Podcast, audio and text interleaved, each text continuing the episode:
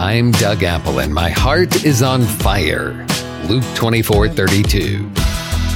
I remember going out on Friday nights with high expectations. It's going to be the best time ever. There were high expectations of fun, of making memories, laughter, good times, great music, and stories to tell. But at some point, I started thinking thoughts like, it's never really all that. Even in the best case scenario, I began thinking thoughts like, there's got to be more. I didn't know it at the time, but those thoughts were laying the foundation inside me for something huge. What it did was finally put me in a place where I was willing to respond to God, willing to move in his direction and find out more. So do you find yourself thinking thoughts like, there's got to be more? If so, what's happening is that your heart and mind are getting ready for a change. You're going to seek out something new, and I want to recommend this to you. Seek God. James 4 8 says, Draw near to God, and he will draw near to you. Hebrews 11 6 says that God is a rewarder of those who diligently seek him. Jesus said, Come to me, all you that labor and are heavy laden, and I will give you rest.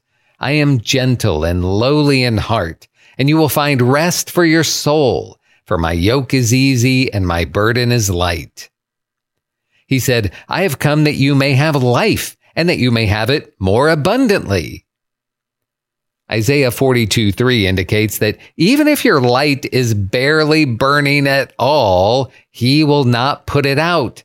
Instead, he will come along and fan it into a flame, giving light and warmth and fire to your life.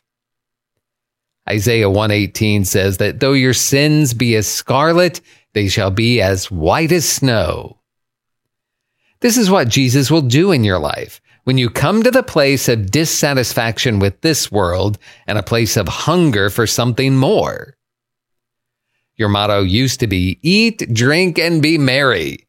But Romans 14, 17 says the kingdom of God is not about eating and drinking, but instead it's about something vastly more substantial. Righteousness and peace and joy in the Holy Spirit. Have you been thinking these thoughts lately? Thoughts like, there's got to be more. Well, I'm telling you, there is more, way more. And you can begin finding it by simply saying, Heavenly Father, Please show me the way. May God bless you today. I'm Doug Apple.